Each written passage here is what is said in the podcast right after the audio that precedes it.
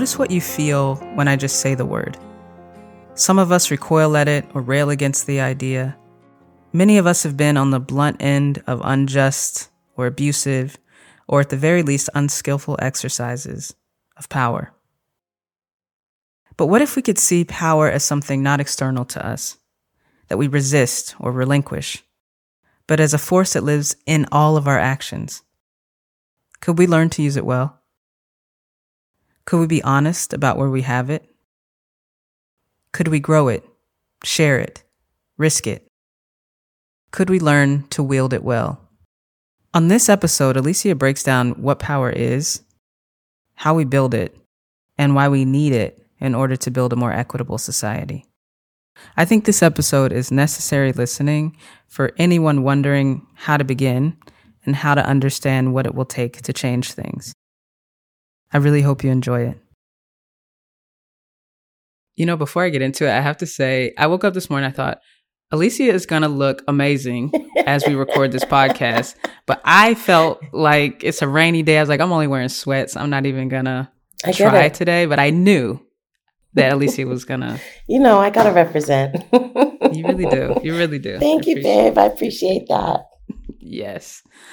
All right. Um, as soon as I put together this podcast, I thought, who are the people that I want to be in conversation with? And you Alicia, you were at the very top of that list. And I was actually a little nervous to ask you to do it, but I always wanted to have this conversation with you. So thank you for um, being down for it. Honestly, I really appreciate it. I really appreciate you asking, and I'm excited to be on. Yay. Okay, so we begin in the same place every episode, which takes us to many different places. Um, but we begin with this question of where are we now? As you look around from where you are, what do you see? What are the factors that are in play? How would you describe this moment? Hmm. I think where we are now um, is both a very dangerous moment and a moment of incredible opportunity. And I know that can sound a little bit, um, you know, contradictory, but um, on the dangerous side of things, um, we are in a we're in a pretty intense period of backlash. And that backlash is really driven by um, um, some of the ways in which we've been successful in um, inserting new conversations, intervening in old conversations, right? And bringing new conversations to the table. And not just talking, right? But also changing rules and changing who's in power and changing um, the way that power operates. And um, so we should expect, right, that the people who benefit from the way things are right now, um, they want their shit back and they want it to go back the way it was, right? I mean, that's just a fact. And so what's dangerous about that, Prentis, is that one, some of us don't see it that way. And so therefore we're responding in ways that aren't meeting the moment. Number mm. 2 mm-hmm. um, it's scary. And it's not just that people are mad, right? It's actually that um, people are being targeted and lives are at stake and on the line. And that is increasingly true. For example, so much of this backlash is being driven by white nationalists who have come above ground, right? And so, yeah. and now serve in the government, right? They're elected officials. Um, so, there's there's some of that right where we've got to be really careful and mindful and also um, learn different skills on how we protect ourselves but then inside of that there is um, incredible opportunity and um, the opportunity is you know we wouldn't be experiencing this pushback if we weren't changing things and so we have to keep going and we have to be deliberate about how we move and we have to apply extra pressure. Um, now is not the time to kind of rein it back, right? Now is the time to actually go full force. But I think one thing that we could consider about this moment is that full force is not rigidity. Full force is actually bringing more people into the process and into the fold, having many more access points for people to find each other and to work together, collaborate together, and dream together. And that is actually what creates the collective force that we need to push forward and push through this backlash. Mm. Thank you for that answer. I mean, I one of the things I really love about your thinking is how thorough and yet vast you're able to describe the terrain. And so I, I, I have a lot of questions that I think connect up to what you're saying. But I want to start with this one. I have been doing some writing and thinking about the last, even the last couple years. I think we could put the whole decade into this. Mm-hmm. But seeing these moments of uprising um, in cities, places across the states, actually across the world. And yet there are moments where it feels like we get stuck in this process of change, or we don't, we may have a big show, but things don't ultimately change to the degree that we really hope that they will. And so, my question to you, I think it relates to what you were saying, is how do you think things change or we change? Mm. How does change happen? Well, some change is ongoing and inevitable, right? Like I'm changing right now. My skin cells are regenerating. Um, I'm taking breaths that are changing my cellular chemistry, right? So that kind of change is always happening. And then there's the change that we um, try and seed. And I think that the way that change happens is when people reach a breaking point, right? some people in some frameworks call it like rock bottom. Other people call it like, you know, um, increased awareness, right? Um, but I always just shorthand it and say that change happens when something in us gets disrupted and we are asked to make a choice about which way forward. Are we going to try and stay the same or are we willing to kind of explore something different? And then social change, I think, happens when more than one, multiple people, right, are going through that process together. And it's not linear, right? It's it's not a ABC one, two, three. Actually, um, in that process of discovery, um, you know, we go all around. We go all around. Mm-hmm. But ultimately, continuing to step forward is what brings about change.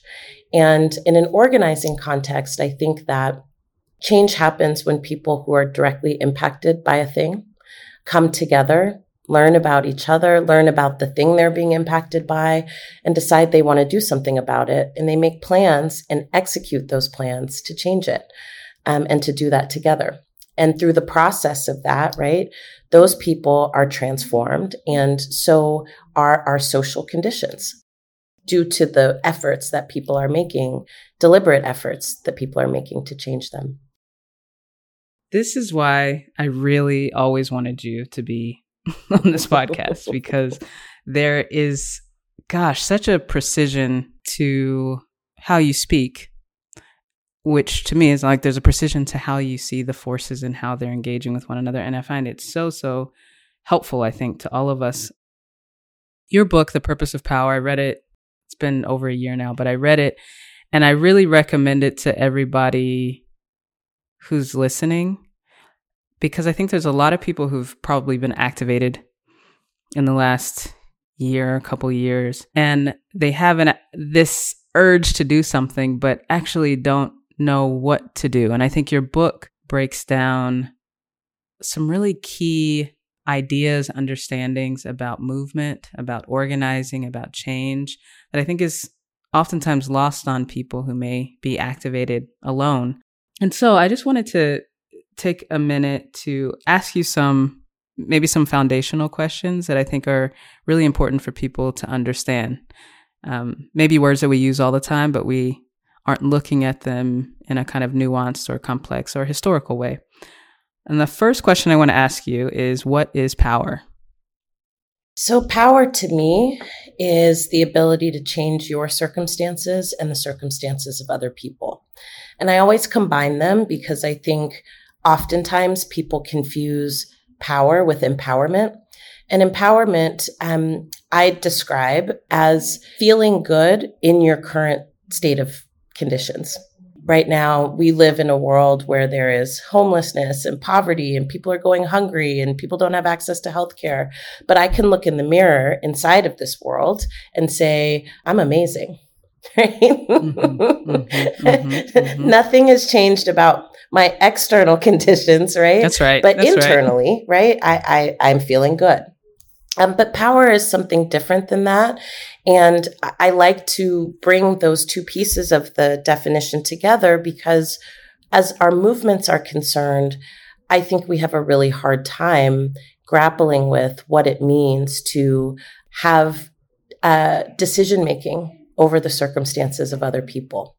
And that is actually um, what we're grappling with and what we need to grapple with as a movement. So it is both about being able to change your own life circumstances, but it's also about having influence and impact over the circumstances of others. And then there's multiple forms of power that are operating at any given time. And there are numerous forms of power that we need to build as a movement and that we should be focused on building. And in my book, you know, I use a framework that Ai-jen Poo developed. Ai-jen is the executive director of the National Domestic Workers Alliance, and she's a brilliant organizer and campaigner. And she really talks about things like disruptive power, right? The ability to stop mm-hmm. bad things from happening. She talks about modeling power, right? The ability to put alternatives out into the world and test them, right? Mm-hmm. And have them mm-hmm. actually go directly against the status quo. She talks about, you know, narrative power, right? The ability to tell the story of who we are and who we can be together. You know, she talks about these different forms of power that we need to be building at any given time. And why I find that so helpful is that I think being precise about power um, helps us be precise about strategy and how we get from where we mm-hmm. are now to where we want to go. But if we don't have clarity on where we're trying to go, the steps that we take are going to be disordered. Hmm. I laugh because I just, that's so good. That's right. You know, that's, that's that real talk right there. It will be disordered. Yes. It will be wow. disordered. Uh-huh. So I was going to ask you another kind of definition, but I just want to I want to stay here for one second longer and se- ask you why are we so afraid of it? I think we're really afraid of power because um, of two reasons. One, it's deeply corrupt. The way that power operates on us is not only intrusive and parasitic and predatory, right? But it is built, right, on corruption and disorder, right? And so, of course, we would be afraid of it, right? Because, or we would be wary of it, right? Because the ways in which we've seen power operate have been deeply, deeply harmful. And I think that we are also afraid of it because there is a dynamic in our movements, right, that takes that distrust and it makes it almost one of our laws or principles, right? We should Ooh. be distrustful of power. We should never, you know, exercise power over another person. We should, you know, everybody's got this, whatever. Mm. But the problem is that's not actually true. Power is operating all the time um, in many different contexts and forms. And so maybe instead of trying to avoid power, right, we should figure out what are we trying to transform it into? Um, and how do we know when we got there? Ooh. I'm getting excited over here. I'm off camera, so at least you can't see, but I am. Yes. yes. We need this. Mm. We need this. Mm. And that piece that you're saying around how power doesn't disappear. We may have ideas that, oh, okay, there's no power here, or we're structured in a way that no one has more power than the other. Power is always at play. It's always at play. And to deny that means exactly what you're saying. We don't wield it well. Thank you for that. It makes me feel excited. we're saying these things out loud. All right. Can you talk to me again? I mean, you've touched on this here, but the distinctions that you show in your book through your own story, through your own work between organizing and organizing in communities and direct action or these these moments where people might hit the streets. Can you talk about their relationship and the distinctions that you feel like are important for us to understand? Yeah, so organizing is very much about collective action that's driven by strategy. And um, activism can take many different forms, Um, it may or may not be activated by strategy. And in fact, it's deeply personal. It's deeply individual. Um, I have a relative who I love dearly who's been a peace activist for a long time. And yes, she's, you know, engaged in many different organizations. You know, she gives money to this, that, and the other thing. And her activism looks like um, when she goes out and walks her dogs, she wears this. I know this is so Bay Area, but she wears this cardboard sign, right? That it's like about mm-hmm. peace and not, you know, stopping war. Mm-hmm. That's a great example to me of activism, right? It's like a, a, a personal contribution to a cause that you care about, but it may or may not exist inside of a strategy. It may or may not exist inside of a plan to win, right? It, it just, it, you've made your statement and you are letting other people know where you stand on a thing. Organizing is actually quite different than that. Organizing um, is driven by a strategy to impact somebody who can give you what you want. and so the actions that we take, right, are geared towards that. Um, direct action can be a part of a strategy. I don't think direct action is the strategy in and of itself, but we could have that mm-hmm. conversation at some point. But essentially, organizing requires an analysis of power.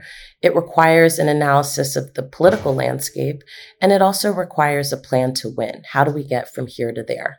Um, and activism does not require that. Now, with that being said, one is not better than the other. Um, it's to say that each plays a different role. And, you know, Prentis, like I am intentional about how I describe things because I want people to know um, what I mean when I say a thing.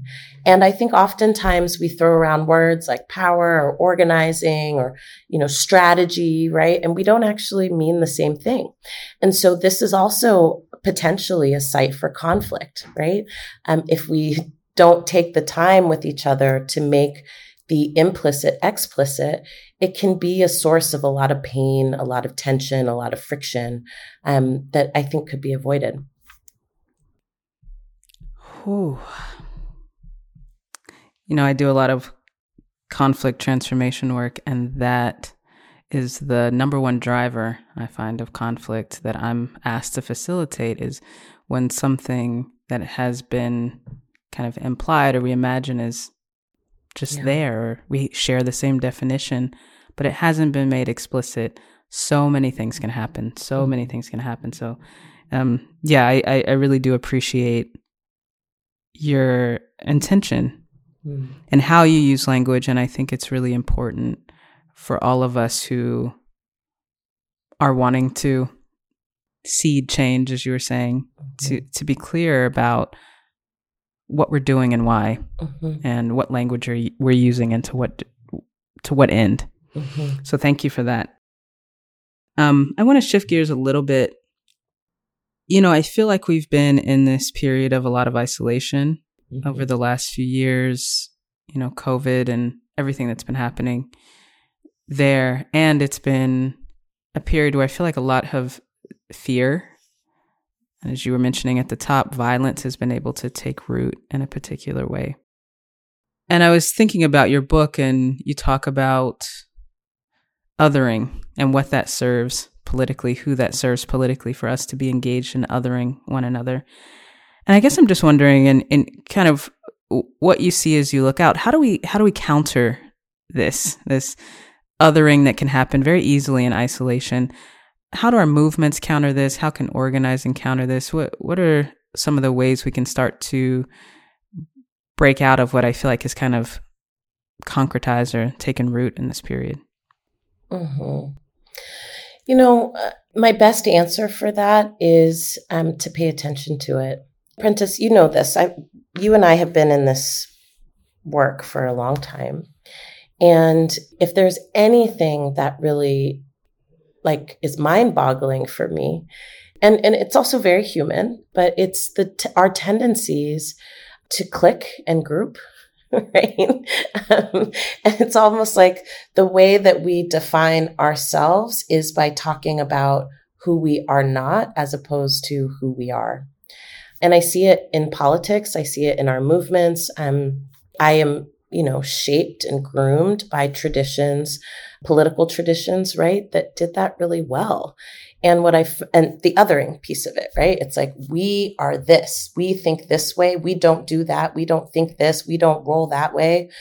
But the hard thing was oftentimes it was used as a way to get closer to people who thought exactly like you, who did the same things that you did, who believed the same things that you did. But it wasn't used as a way to get bigger and to be broader. And in fact, being broad, right, was considered too watered down. And these have been deep dynamic tensions in our movement, not just in our generation of movement, but, you know, ever since our people set foot on these shores, right, in the bottom of boats and in chains and all of that. We've been dealing with this as a function of resistance for a very long time because we are also being defined and othered, right? And so, in some ways, you could look at it like this tendency to find power wherever you can, right? One of my mentors used to say to me, you know, everybody talks about crabs in a barrel, but nobody nobody investigates if the barrel is the crab's natural habitat. right? And I'd always feel like, mm, that's deep. Like there's a way in which um, we can actually replicate the same dynamics that we're trying to intervene in. Um, and so zooming out and trying to be more aware of that um, is really important. I also think um, that one of the dynamic tensions we have around um, othering is actually fear right? So we we we talk about racism, we talk about homophobia, we talk about all the phobias and isms as an irrational fear, right? And actually, we have that too, um, in in a political sense, right? I, I wonder if we've considered that some of the ways in which we other are based in fear of a lot of things fear of being rejected, fear of not being seen, fear of being run over and, and steamrolled, right? There's, there's a lot of different things that we're scared of. And I wonder if we were able to just name that more often, if we could turn around and face it and say, okay, yeah, I'm actually really scared that if I join up with these people that don't think exactly the way that I do, that they're going to overtake my efforts and change my ideas. Okay, so what do we do about that? How do we get from here to there? Right.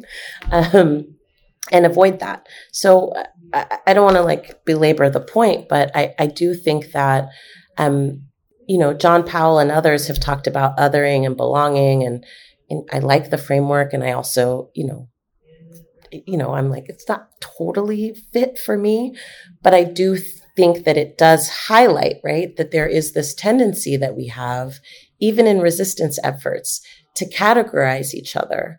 And that's actually something that we're trying to undo.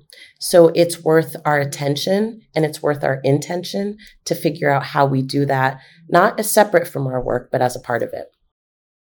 Hmm. Oh, wow. That's so good. Really understanding fear as a motivator. I don't think we talk about that very often. And how so much, I mean, we talk about safe spaces or safety or trying to create safety but so much of that is motivated by things that have happened or things that we imagine might happen. Um, so, yeah, I think that's a, a, really important thing for us to be in consideration around how is fear running us. mm-hmm. That's right. fear is all up and down in all of our movements. There's so much fear that's scarcity, fear, all of that. As it should be. A lot of us find yeah. movement from being rejected. A lot of us mm-hmm. find movement from being targeted, you know, of course, of course we would have right. these fears. Um, That's right. But if we're going to transform things, right, then we've got to be able to face fear and make sense of it and translate it into something else besides categories of exclusion. Whew. You know, on that note, I talk about movement as a place where healing can happen because it restores agency, which to me is so important after something traumatic happens for us to feel like we have the agency to make change in our own lives. And yet, there are these places where it could become, we could become rigid in the places where we are afraid if we don't become courageous, essentially, like you're saying in those same places. So I kind of want to talk to you about that. Um, I want to switch and ask you some questions about being Alicia. Um, I'm like, I'm like, me too. Let's go. Where do you want to start? I'm, I'm, all in those questions lately. I'm like, I'm like, so who are we? what we doing today, girl? You know, that's amazing. Literally, literally. So let's get into it. okay, so changes, going through some changes. Mm-hmm. I mean, I guess I, I want to start with what have you learned in being a leader in the way that you have been? I would say at the level, but not in a in a hierarchical sense, but in the way that you've been a leader. What have you learned? What have been the costs? And also, what are some of the beautiful things that have come of it? But what do you know now? Mm. Um, what I know now is leadership can be very, very lonely. And I still don't think it has to be. Um, I, you know, I, I have spent um, the last couple of decades actually um, stretching into roles that um, I never felt ready for, right? Um, both from, you know, the first time I became an executive director in an organization that I had been in for over a decade, um, and feeling that shift of like, it's really different to be in a position where the buck stops with you and the responsibility lays with you too. Um, and what that experience taught me a lot about was, um, you know, I wanted to be a better um, contributor and collaborator once I understood what it meant um, to be the target.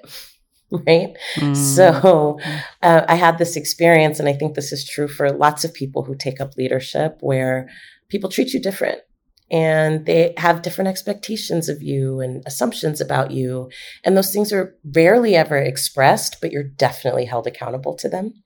Um, and I experienced that also in the last um, decade of movement, right? Um, it was not my first time at the rodeo. I was not new to the movement, but I was new to like the way in which I, really, yeah, there was a lot of loneliness in there. I, I really felt for a long time like people can't understand what this is like, and I didn't choose it. And most days I don't want it, and I know it's happening. So I, I need to figure out how to be in this. Um, and I think what I learned over time was actually there are many people who feel this and know this. And we're all having the same conversations with ourselves right? So where you where you intervene on the loneliness is like find you a crew you know find you a crew. I had a real um, healing moment um, last year apprentice where i i was on a trip um, with a group of women that i had actually become close to during the pandemic um, and it was right after, you know, protests and, you know, global everything. It was all this, it's all the stuff, right? And it was like a rehashing, right, mm-hmm. of what had happened like six or seven years prior. And I was really tired, um, really, really tired. And then on top of that, right, you get threats, death threats, all these things. And I was sitting around this fire and I was talking to these women who I didn't know well. I had gotten to know them, made a lot of assumptions that these powerhouses in, you know, journalism and media and sports and all these things, like didn't experience the things I was experiencing. And they were like, mm. dude, mm. Um, mm. absolutely. Like that happened. Uh, that's happened to me three times. Oh, you, mm. you struggle with that. I've been struggling with that. And I, I had this moment, Prentis, where I said, oh, I, I really long for this for a decade um, as a leader. So I think what I've learned about leadership and what I've learned over the last period is that it is lonely and it doesn't have to be. Um, so I, in this phase, am trying to um, be more intentional about creating community like that. Yeah. Where we can be open and vulnerable and strategize together and have each other's backs around things. And I've also learned, Prentis, um, that in the same way we talk about making people uncomfortable with our organizing, um, I, I, think I, I've become more okay with making people uncomfortable about my boundaries. Mm. Um, I no longer feel like I am responsible to um, or accountable to a whole bunch of people that I don't know, never met, and have zero yes. relationship to. And I think it really shocks people because they have made up a story about you in their mind, right? They see you in these different places. They think you are a certain way. They, you know, they attach a lot of things to you. That's very human. I do it too. When I um, am watching my TV shows, you know, I have an imagination about who those people are in real life, right? And if I'm ever lucky enough to meet them in real life, I'm always surprised. Mm-hmm, right? Mm-hmm, mm-hmm, always every surprised, time, every single time. so, like the thing where it's like, you know, I want this. I want you to do this. I want you to say this. I want you to be this way. I'm like, well, I can't, I can't do that with a million people. Right. That's right. there's no, there's no coherence there. There's no cohesion there. And there's also not relationship. Like I don't actually get to ask the same of you. And so therefore we're not accountable to each other.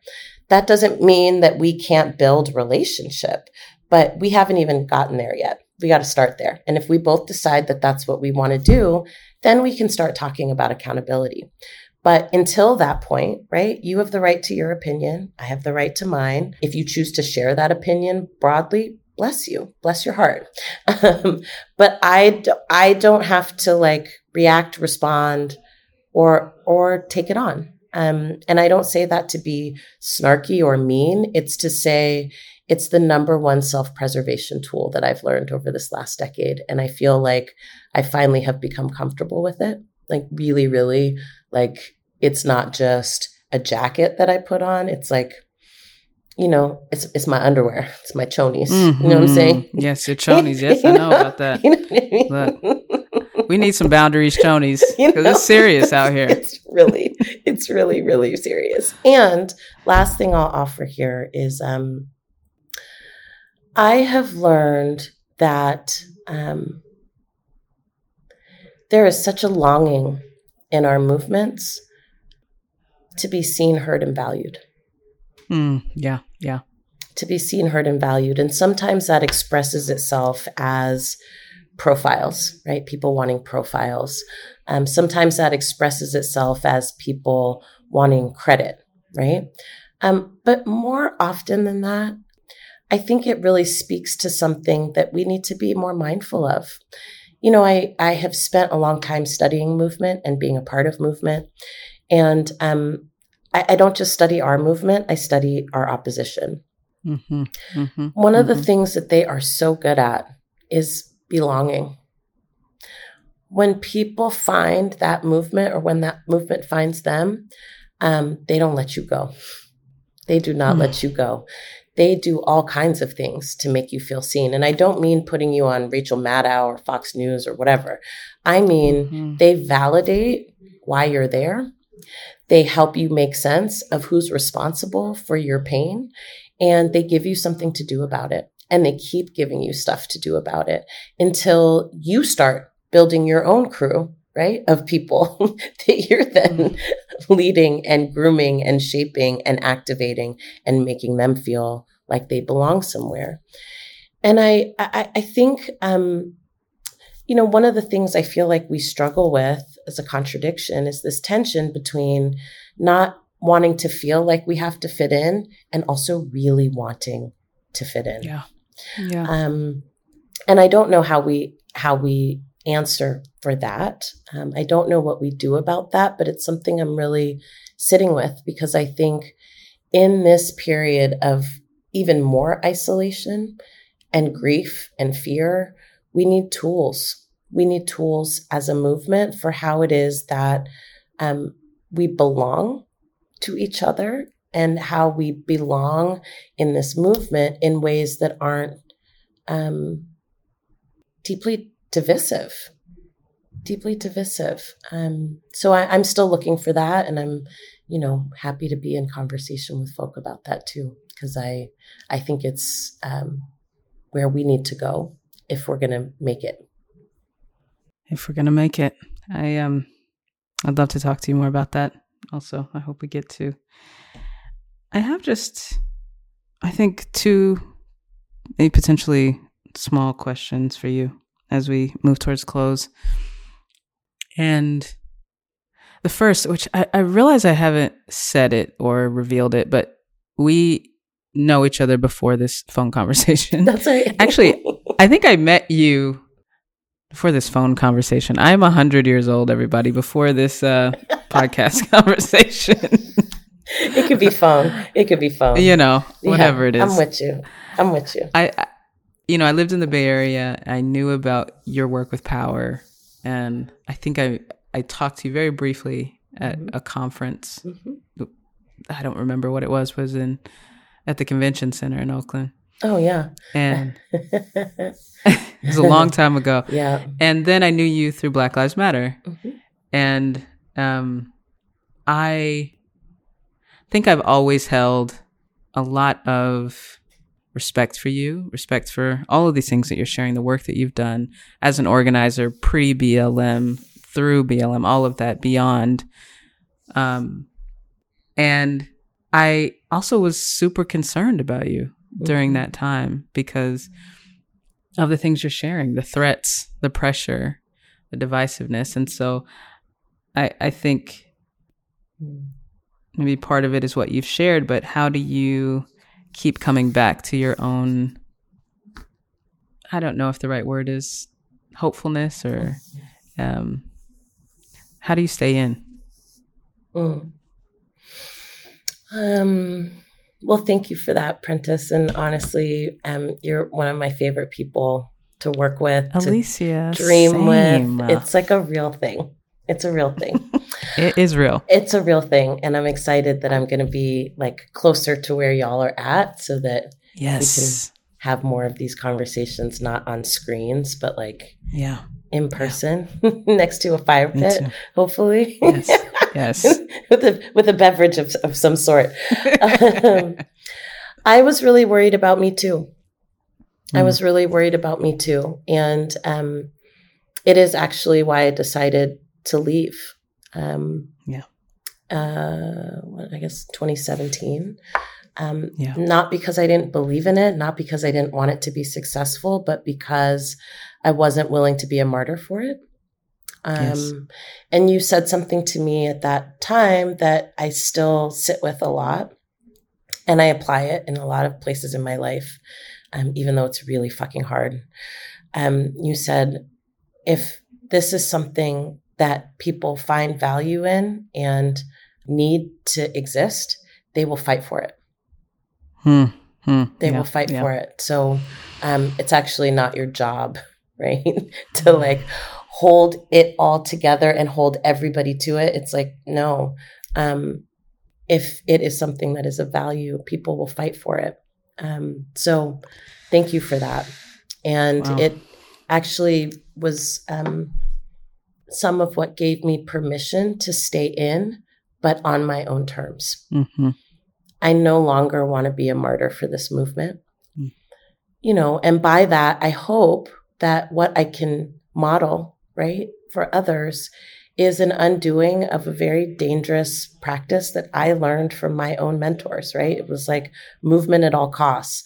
Um, you know, people throw stuff at you and whatever, but you just got to take it because ultimately we're doing this for generations after us. And I, at this point, Prentis, I'm like, I, I don't, I don't believe in that. I don't believe in mm. that. I am in movement for myself and for the people who I love in the right now. And the benefit of that is that hopefully there will be something for somebody else mm. down the line, but there is no mm-hmm. down the line if we're not doing this for us right now. And if, if it's not the thing that keeps us alive, right?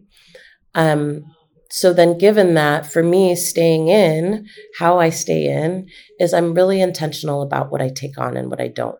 And I'm really intentional about um, the work that I do and the work that I don't do. And I'll give some examples. Like, you know, um, having been in this for a while now, there's many moments of ebb and flow. And, you know, in 2020, people were like turned up about Black Lives Matter and, you know, everybody from the Democratic Party to fucking Coca Cola to the right. NFL, Amazon, to, you know, you know, to, um, you know, there's movements across the world that have been inspired by this movement and vice versa. Absolutely. so, you know, I was getting a lot of requests about things. And one request was, um, you know, can you come and do some diversity training for our team. And I was like, no, actually, that's not what I do. I don't do diversity work. Um, my work is about building Black political power. And that's my role, that's my lane. And there are plenty of other people that can do that work for you. mm-hmm, right? Mm-hmm. So I stay in by staying with the work that like drives me and makes me happy and uh, activates me. Um, and whenever I stray from that, the work is much harder and it's harder to stay in. Um, so I've learned that staying on purpose um, is really important. The other way I stay in, I, I'm in therapy. I really am. Okay. I Say really that. am. I really am. And I want to like shout it from the damn rooftops and like in therapy, therapy, not like just talking to somebody every week. like, because, you know, doing the deep work. Yeah. You, you know, people be like, I'm in therapy. You're like, no, you're talking to somebody every week. but like you are not working any kind of plan. Not working. You're yes. not working any kind of plan. And how can I tell? By the quality of our relationship. Mm. So um, wow. there's that on that. So please, people, I know that um, infrastructure is not strong everywhere, but yeah. if you yeah. can yeah. access it in any way, um, please do. Um, and then the last thing is, I really, I I am so serious about my community, like my peoples, mm. and my mm-hmm. peoples are real serious about me. Um, mm. I'm in the process of shifting location, and this place that I'm in right now, I've grown up in literally. I've never lived any other place besides this state, and I've lived the majority of my life in this place. Um, and that's shifting for me. And it's given me such a beautiful opportunity to see how much my people really like are serious about the business of Miss Garza. They really are. Yes, um, yes. And and they will cut you if you are not serious yes. about the business of Miss Garza. and that's wonderful because I feel that way about them too. Um, and so I just that has gotten me through so much. Like it's the way I stay in. Well, Miss Garza, Alicia, I am so grateful I'm so grateful for your wisdom, for the clarity of your offering, for your precision, for your heart and the people that help you take care of it. I'm very grateful to be in this work and also in this conversation with you. Thank you mm. for coming on today and sharing with us. The gratitude is mutual. Really Thank you for having me. Mm. Beautiful. Finding Our Way is produced and edited by Eddie Hemphill, co production and visual design by Devin Delania, and assistant editing by Miranda Luis. Please make sure to rate, subscribe, and review wherever it is that you listen to this podcast. You can also find us on Instagram at Finding Our Way Podcast or email us with questions, suggestions, or feedback at findingourwaypod at gmail.com. You can also help sustain this podcast by becoming one of our Patreon subscribers. You can find us on Patreon at Finding Our Way Podcast. Thank you so much for listening to Finding Our Way.